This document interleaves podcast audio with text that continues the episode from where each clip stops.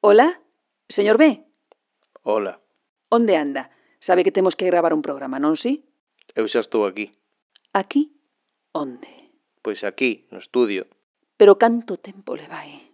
eh, desde Viñetas, saindo do autobán e xa vin directo. Pero, me, si non comezamos ata o día 12 Claro, xa chegaba tarde. de setembro, señor B. De setembro. Ah, pois logo mando unhas garimbas e uns tebeos que xa rematei con todo o que trouxen. Agarde. Agarde aí que mando buscalo. ¿eh?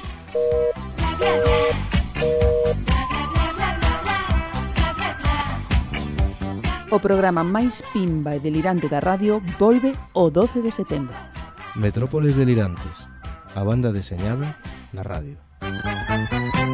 Nunca dormí más.